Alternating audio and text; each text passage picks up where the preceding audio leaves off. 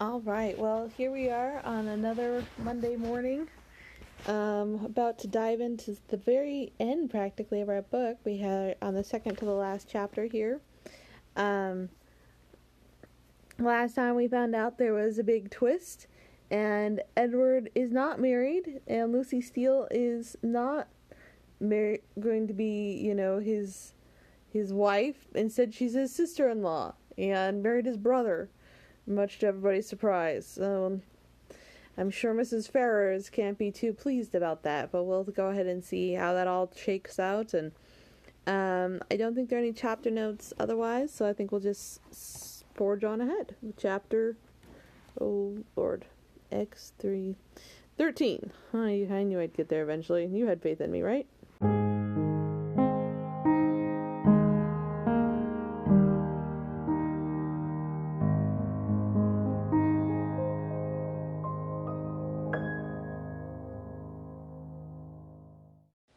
Unaccountable, however, as the circumstance of his release might appear to the whole family, it was certain that Edward was free, and to what purpose that freedom would be employed was easily predetermined by all; for, after experiencing the blessings of one imprudent engagement contracted without his mother's consent, as he had already done for more than four years, nothing less could be expected of him in the failure of that than an immediate contraction of another.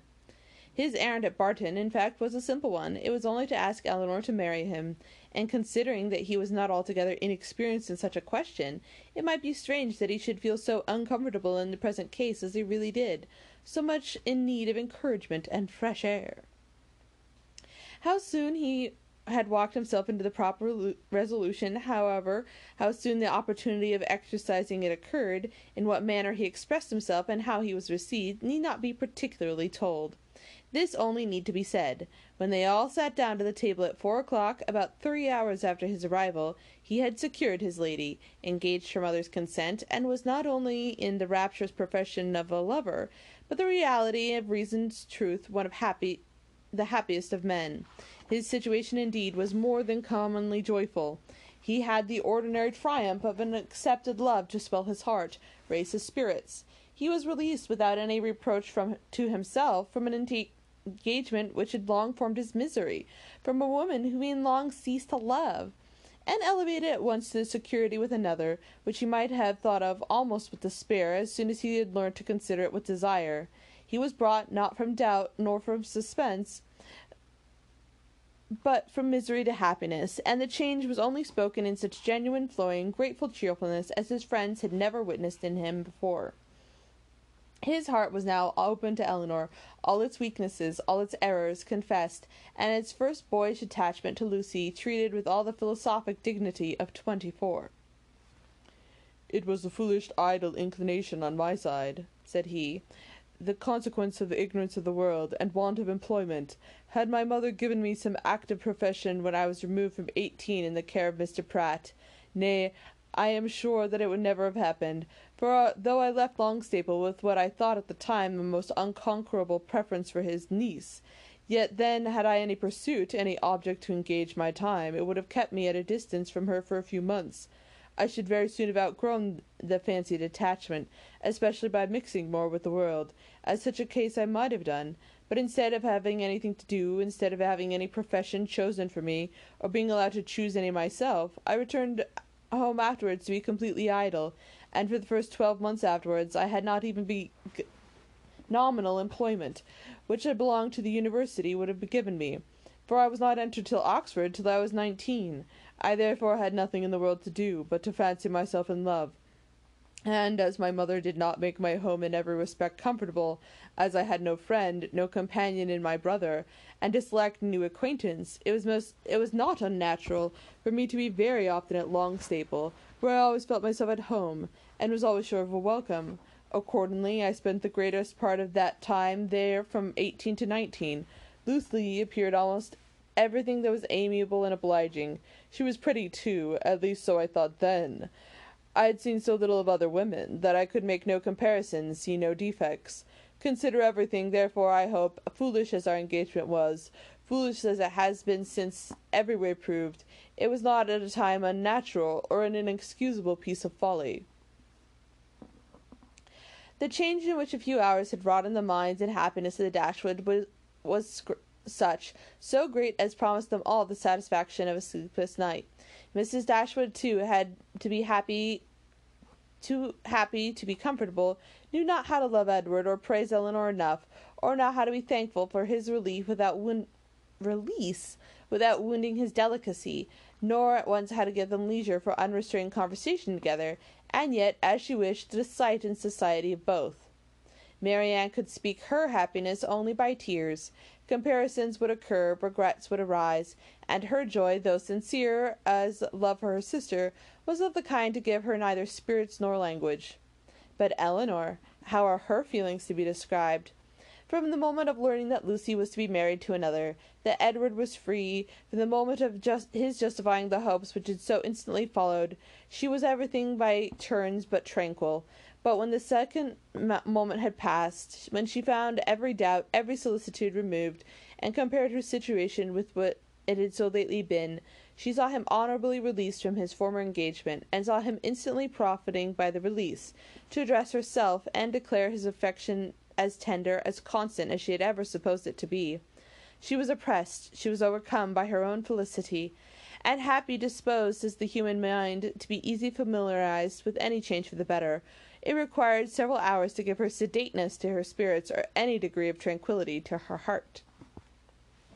Edward was now fixed at the cottage for at least a week. For whatever claims might be made on him, it was impossible that less than a week should be given up to the enjoyment of Elinor's company, or suffice to say that half of what was said of the past, the present, and the future, though for a very few hours spent in the hard labor of incessant talking, will dispatch more subjects than can really be in common between two rational creatures. Yet with lovers it is different. Between them no subject is finished, no communication even made, till it has been made at least twenty times over. Lucy's marriage, the unceasing and reasonable wonder amongst them all, formed of course one of the earliest discussions of the lovers, and Elinor's particular knowledge of each party made it appear to her in every view as the most extraordinary and unaccountable circumstances she had ever heard how they could be thrown together, and by what attraction Robert could be drawn to marry a girl whose beauty she had herself heard him speak without any admiration. A girl already engaged, too, by his own brother, and on whose account that brother had been thrown off by his family. It was beyond her comprehension to make out. To her own heart it was a delightful affair, but to her imagination it was even a ridiculous one. But her reason, her judgment, it was a complete puzzle. Edward could only attempt an explanation by supposing that perhaps, at first accidentally meeting, the vanity of the one had been so worked on by the flattery of the other as to lead by degrees to the rest. Elinor remembered what Robert had told her in Harley Street of his opinion of what his own mediation in his brother's affairs might have done, if applied in time. She repeated it to Edward. That sounds exactly like Robert was his immediate observation, and that, he presently added, might perhaps be in his head when the acquaintance between them first began, and Lucy perhaps at first thinking only of procuring his good offices in my favour. Other designs might have afterwards arise. How long had it been carrying between them, however, he was equally at a loss as herself to make out, for at Oxford, where he had remained by choice ever since his quitting London, he had had no means of hearing from her but from her himself, and his letters to the very last were neither less frequent, and her letters to the very last were neither less frequent nor less affectionate than usual. Not the smallest suspicion, therefore, had ever occurred to him to prepare him for what followed. And when at last it burst in on him that the letter from Lucy herself, he had been for some time, he believed, half stupefied between wonder and horror, and the joy of such a deliverance. He put the letter into Elinor's hands. Dear Sir, be very sure that I have long lost your affections. I have thought my, myself at. Let me start over. Dear Sir, being very sure I have long lost your affections, I had thought myself at liberty to bestow my own on another, and have no doubt of being happy with him as I once used to think I would be with you. But I scorn to accept the hand while the heart is another's. Sincerely, I wish you happy in your choice, and it shall not be my fault if we are not always good friends, as our near relationship now makes proper. I can safely say I owe you no ill will, and I am sure you will be too generous to do us any ill offices. Your brother has gained my affections entirely, and as we could not live without one another, we were just returned from the altar and are now on our way to Dawlish for a few weeks, which place your dear brother has a place which your dear brother has a great curiosity to see. But I thought I would first trouble you with these few lines, and shall always remain your sincere well wisher, friend, and sister, Lucy Ferrars. P.S. I have burnt all your letters and will return your picture with the first opportunity. Please destroy my scrawls, but the ring with my hair you are very welcome to keep. Elinor read it and returned it without any comment. I will not ask your opinion as to its composition, said Edward. For di- worlds I could not have for worlds I would not have had a letter of hers seen by you in former days. In a sister it is bad enough, but in a wife how I have blushed over the pages of her writing. But I believe I may say, since that first half year of our foolish business, this is the only letter I have received from her of which the substance has made me any amends for the defect of the style. However it may come about, said Elinor after a pause, they are certainly married, and your mother has been brought on herself a most appropriate punishment. The independence she settled on Robert, though through resentment to you, has put in his power to make his own choice. She has actually been bribing one son with a thousand a year to do the very deed which she disinherited the other for intending to do. She will hardly be less hurt, I suppose, by Robert's marrying Lucy than she would have been by your marrying her. She will be more hurt by it, for Robert was always her favourite. She will be more hurt by it, on the same principle, which will forgive him much sooner. In what state of affair stood present between them Edward knew not, for no communication with any of his family had yet been attempted by him. He had quitted Oxford within four and twenty hours after Lucy's letter arrived, when with only one object before him, the nearest road to Barton, and had no leisure to form any scheme of conduct which that road did not hold the most intimate connection. He could do nothing till he were assured of his fate with Miss Dashwood, and his rapidity in seeking that fate, it is to be supposed, in spite of the jealousy which he had once thought Colonel Brandon, in spite of the modesty which he had ratted off his own deserts, and the politeness which he talked of his doubts, he did not, upon the whole, expect a very cruel reception. It was his business, however, to say that he did, and he said it at very prettily what he might say on the subject a twelvemonth after must be referred to the imaginations of husbands and wives.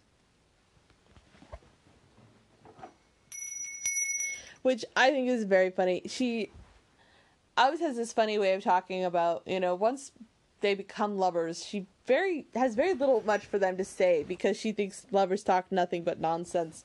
And I guess she just doesn't like writing it. Um so it's kind of it's funny um and I, but i do like that because that is a very true thing that you know he said oh no i Ooh, book a yawn sorry. Um oh no i didn't know you'd say yes. Oh i just hoped i yearned for that oh. You know but she's then says you know 12 months later who knows what he's going to say. You know husbands and wives will be able to tell you you know that that sort of fawning sweet romance kind of goes away. It was kind of funny. Okay, anyway. That Lucy had certainly meant to deceive, to go off with a flourish of malice against him by her sending her message by Thomas, was perfectly clear to Elinor, and Edward himself, though now thoroughly enlightened to her character, had no scruple in believing her capable of the utmost meanness of a wanton ill nature. Ill nature. Though his eyes had been long opened, even before his acquaintance with Elinor began, to her ignorance and her want of liberality in some of her opinions, they had been equally impugned by him to her want of education, and till her last letter reached him, he had always believed her to be a well-disposed, good-hearted girl, thoroughly attached to himself. Nothing but such a persuasion could have prevented his putting an end to the engagement, which, long before the discovery, laid him open to his mother's anger, and had been a continual source of disquiet and regret to him. I thought it my duty, said he, independent of my feelings, to give her the option of continuing the engagement or not. When I was renounced to my mother, stood all appearance without a friend in the world to assist me. In such a situation as that, there seemed to be nothing to tempt the vanity of any living creature. How could I suppose, when she so earnestly, so warmly insisted on sharing my fate, whatever it might be, that anything but the most disinterested affection was ever her inducement? And even now I cannot comprehend on what motive she acted, or what she fancied it could be to her to be fettered to a man whom she had not the smallest regard, and had only two thousand pounds in the world. She could not foresee that Colonel Brandon would give me a living. No, but she might suppose that something would occur in your favour, and that your own family in time might relent, and that at any rate she lost nothing by continuing the engagement, for she has proved that it fettered neither her inclinations nor her actions. The connection was certainly a respectable one, and probably gained her considerations amongst her friends and if nothing more advantageous occurred, it would be far better to marry you than to be single. Edward was, of course, immediately convinced that nothing could have been more natural than Lucy's conduct, nor more self evident in the motive of it. Elinor scolded him, harshly as ladies always scold the imprudence which they com- compliment themselves, for having spent so much time with them at Norland when he must have felt his own consistency. Your behaviour was certainly very wrong, said she, because, to say nothing of my own conviction, our relations were all led away to fancy of what and expect what, as you were then situated, could never be. He could only plead an ignorance of his own heart and a mistaken confidence in the force of his engagement. I was simple enough to think that because my faith was plighted to another, there could be no danger in my being with you, and the consciousness of my engagement was to keep my heart as safe and sacred as my honor. I felt I admired you, but I told myself it was only friendship. I began to, until I began to make comparisons between yourself and Lucy. I did not know how far as I got. After that, I suppose I was wrong in remaining so much in Sussex, and the arguments with which I recollected myself to the expediency of it were no better than these. The danger is my own. What I am doing is no injury to anybody but myself. Elinor smiled and shook her head. Edward heard with pleasure of Colonel Brandon's being expected at the cottage, as he really wished not only to be better acquainted with him, but to have the opportunity of convincing him that he no longer resented him giving him the living of Delaford. Which at present, said he, after thanks so ungraciously delivered as mine were on the occasion, he must think I have never forgiven him for the offering. So he's saying there that he originally thanked Colonel Brandon a little ungraciously because he thought Brandon was doing it because he was engaged to Elinor and it was a favor through Elinor. And so he was probably not his most polite Edward self. And I think that's kind of adorable. Oh, damn. Here we go. Now he felt astonished that he had never yet been to the place, but so little interest had been taken in the matter that he owed it all of his knowledge of the house, the garden, the glebe. Oh, there was a chapter note. Glebe, uh, which is the lands belonging to a clergyman. Uh, so clergymen were allowed some small amount of pasture land for their own uses without paying a tax on it. And, um, yeah. The extent of the parish, the condition of the land, the rate of the tithes to Elinor herself, which had heard so much of it from Colonel Brandon, and had heard it with so much attention, as to be entirely mistress of the subject. One question after this only remained undecided between them. One difficulty only was to be overcome. They were brought together by mutual affection, and with the warmest approbation of her real friends, their intimate knowledge of each other seemed to make their happiness certain, and they only wanted something to live upon. Edward had two thousand pounds, and Elinor one, which, with Delaford living, was all they could with all that they could call their own, for it was impossible that Mrs. Dashwood should advance anything, and they were neither of them quite enough in love to think that three hundred and fifty pounds a year would supply them with the comforts of life. Edward was not entirely without hopes of some favourable change in his mother's towards him, and on that he rested the idea for the residue of their income. But Elinor had no such dependence, for, since Edward would still be unable to marry Miss Morton, and his choosing herself had been spoken of in Mrs. Ferrars's flattering language as only a lesser evil than his choosing Lucy Steele. She feared that Robert's offence would serve no other purpose than to enrich Fanny. About four days after Edward's arrival, Colonel Brandon appeared to com- complete Mrs. Dashwood's satisfaction, and to give her the dignity of having, for the first time since her living at Barton, more company than her house would hold. Edward was allowed to retain the privilege of the first comer, and Colonel Brandon therefore walked every night between his old quarters at the park, from whence he usually returned in the morning early enough to interrupt the first lovers' tete-a-tete before breakfast.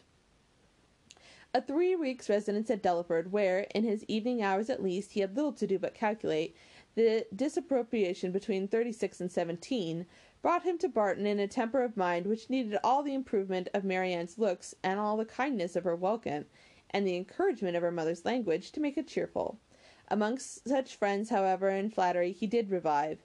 No rumour of Lucy's marriage had yet reached him; he knew nothing of what had passed, and the first hours of his visit were consequently spent hearing and wondering. Everything was explained to him by Mrs. Dashwood, and he found fresh reason to rejoice in what he had done for Mr. Ferrars, uh, since it eventually since it eventually promoted the interest of Elinor. It would be needless to say that the gentlemen advanced in the good opinion of each other, and that they advanced in each other's acquaintance, for it could not be otherwise. Their resemblance in good principles, good sense, a disposition and manner to thinking would probably have been sufficient to unite them in friendship without any other attraction; but their being in love and with two sisters, two sisters fond of each other, made that mutual regard inevitable and immediate, which might have otherwise have waited to the effect of time and judgment. The letters for town which from town which a few days before would have made everybody's nerve in El- which would have made every nerve in Elinor's body trill with transport now arrived to be read with less emotion than mirth. Mrs. Jennings wrote to tell the wonderful tale, to vent her honest indignation against jilting, the jilting girl, and to pour forth her compassion towards poor Mr. Edward, who, she was sure, had quite doted upon the worthless hussy, and think now by all accounts almost broken hearted at Oxford. I do now think, she continued, nothing has been carried on so sly, for it was but two days before that Lucy sat in a couple of hours with me. Not a soul suspected anything of the matter, not even Nancy, who, poor soul, came to me the day after, in a great fear of fright for Mrs. Ferrars as well of not knowing how to get to Plymouth, for Lucy seems to have borrowed all her money before she went off. On per...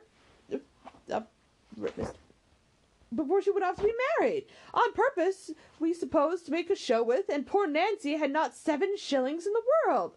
I was very glad to give her five guineas and take her down to Exeter, where she thinks of staying three or four weeks with Mrs. Burgess, in hopes, as I tell her, not to fall in with a doctor again. I must say that Lucy's crossness not to all long together within the chase is worse than all. Poor Mr. Edward! I cannot get him out of my head, but you must send for him, to Barton. Miss Marianne must try to comfort him. Uh, so apparently Lucy not only got married, but she stole all of her sister's money and went off and got married. So now her sister was staying at these lodgings with no money, had no way of leaving town or probably settling their bill. Ah! That is awful. Awful. Anyway. Mrs. Dashwood's strains were more solemn. Excuse me. Mr. Dashwood's strains were more solemn. Mrs. Ferrars was the most unfortunate of women, and poor Fanny suffered agonies of sensibility, which he considered the existence of each under such a blow with a grateful wonder. Robert's offence was unpardonable, but Lucy's was infinitely worse. Neither of them was ever again to be mentioned to Mrs. Ferrars, and even if she might hereafter be induced to forgive her son, his wife should never be acknowledged as her daughter nor permitted to appear in her presence. The secrecy with which everything had been carried on between them was rationally treated as enormously heightening the crime, because, had any suspicion of it occurred to the others, proper measures would have been taken to prevent the marriage. And had he called on Elinor to join with him in regretting that Lucy's engagement with Edward had not been rather fulfilled, that she should by thus means of spreading the misery further in the family.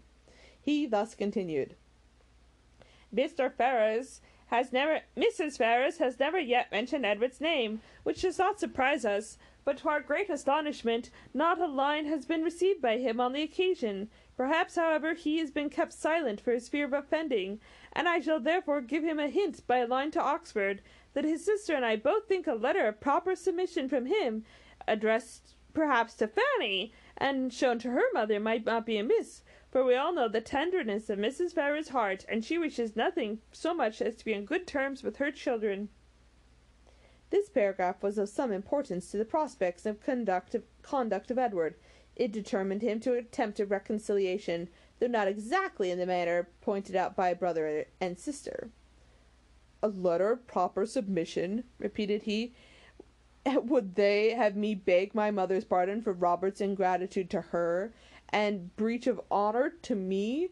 I can make no submission. I am grown neither humble nor penitent by what is past.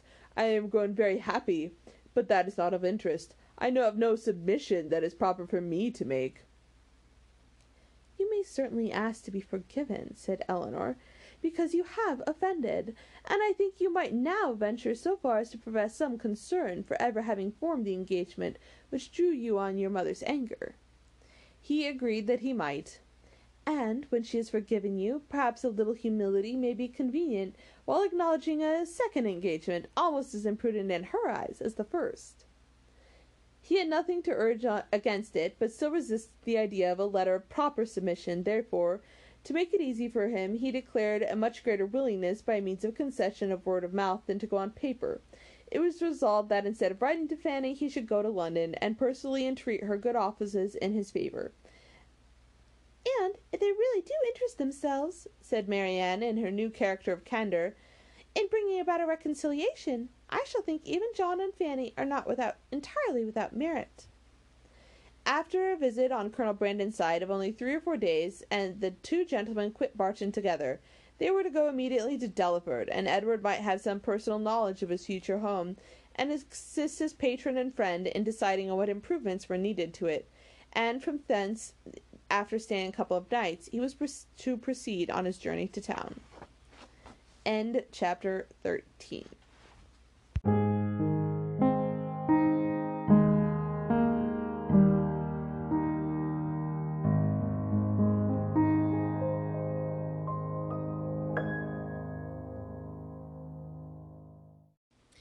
All right. Well, wow, wow, wow. So Lucy, she broke off her engagement with another man after she was married to someone else. Oh my god, this girl is worse than any of us expected. That is just crazy. Um, but you know, it's one of those things that, well, he's free now. I guess is kind of the takeaway from that. Um, it was sweet, you know, how he, uh, Edward and Colonel Brandon became such good friends because they're in love with a pair of sisters, and I think that's all so sweet. Um, I think a reconciliation is a very good idea because it, they really they need some more money to be able to live on. Um, we've talked about the three um, ladies have been able to live on about 500 a year and it's been a little lean but they've been able to do it. Um, but yeah that's 350 is is much tighter. And presumably you know back in the day they're gonna have a slew of babies before they know what to do with. And yeah anyway sorry i'm making a juice for myself to drink. I'm sure it's noisy. But, you know, on the other hand, I think that Mrs. Ferrars just she never really seemed to have liked Edward. So I doubt she's going to like Edward said, I doubt she's going to totally just like take it all back and be good to him, you know, just because he didn't marry Lucy. Because he did go ahead and do something she didn't want him to do anyway. So I, yeah, uh, we'll see how it all goes down. But, um, so now we have Elinor all happy and overburdened by her own felicity, which I think is a hilarious thing. Um, I don't know. that just sounds. I mean, I could see it happening, but it sounds funny. Um, but now we just have to get Marianne all settled away um, and see how we can do that what are you guys feeling? What are you guys thinking? Uh, um, one of the major criticisms of Sense and Sensibility is the sudden engagement of Lucy and the freeing of Edward here at the end. That it doesn't seem to have been set up well. That some people complain that it um it felt way too much like you know you know moving magic. That all of a sudden oh well we figured that out and that works now and that it wasn't um, plotted well. I uh, I definitely think that given the limited points of view, it would have been really hard to plot it any better. Um, you know, from a writing perspective, it could have been it would have been a lot harder to plot it differently. Uh, uh, there could have been more foreshadowing about it, but I think in general we knew Lucy's character really well. Like I'm not surprised at all by this turn of the turn that happened here. Um, but I do think that it could have been plotted better, specifically Robert's reaction to Lucy and stuff like that. I think that could have been plotted a little more clearly. Um, do you guys feel like it was just, you know, a, a wand being waved and suddenly it works for Edward, or did you feel that it was plotted well? Um, I don't know. I I I like it. I, I think it was done pretty well as as well as can be. Um, those kind of things do happen like that though. That like sometimes the more outlandish it is, the more close to reality it is. Because reality sometimes does seem very bizarre and sudden and unexpected. So anyway, those are just my thoughts for this chapter. We have one chapter left, and we'll go ahead and do that tomorrow. I'm super excited. Hope you are all too, and I'll talk to you then.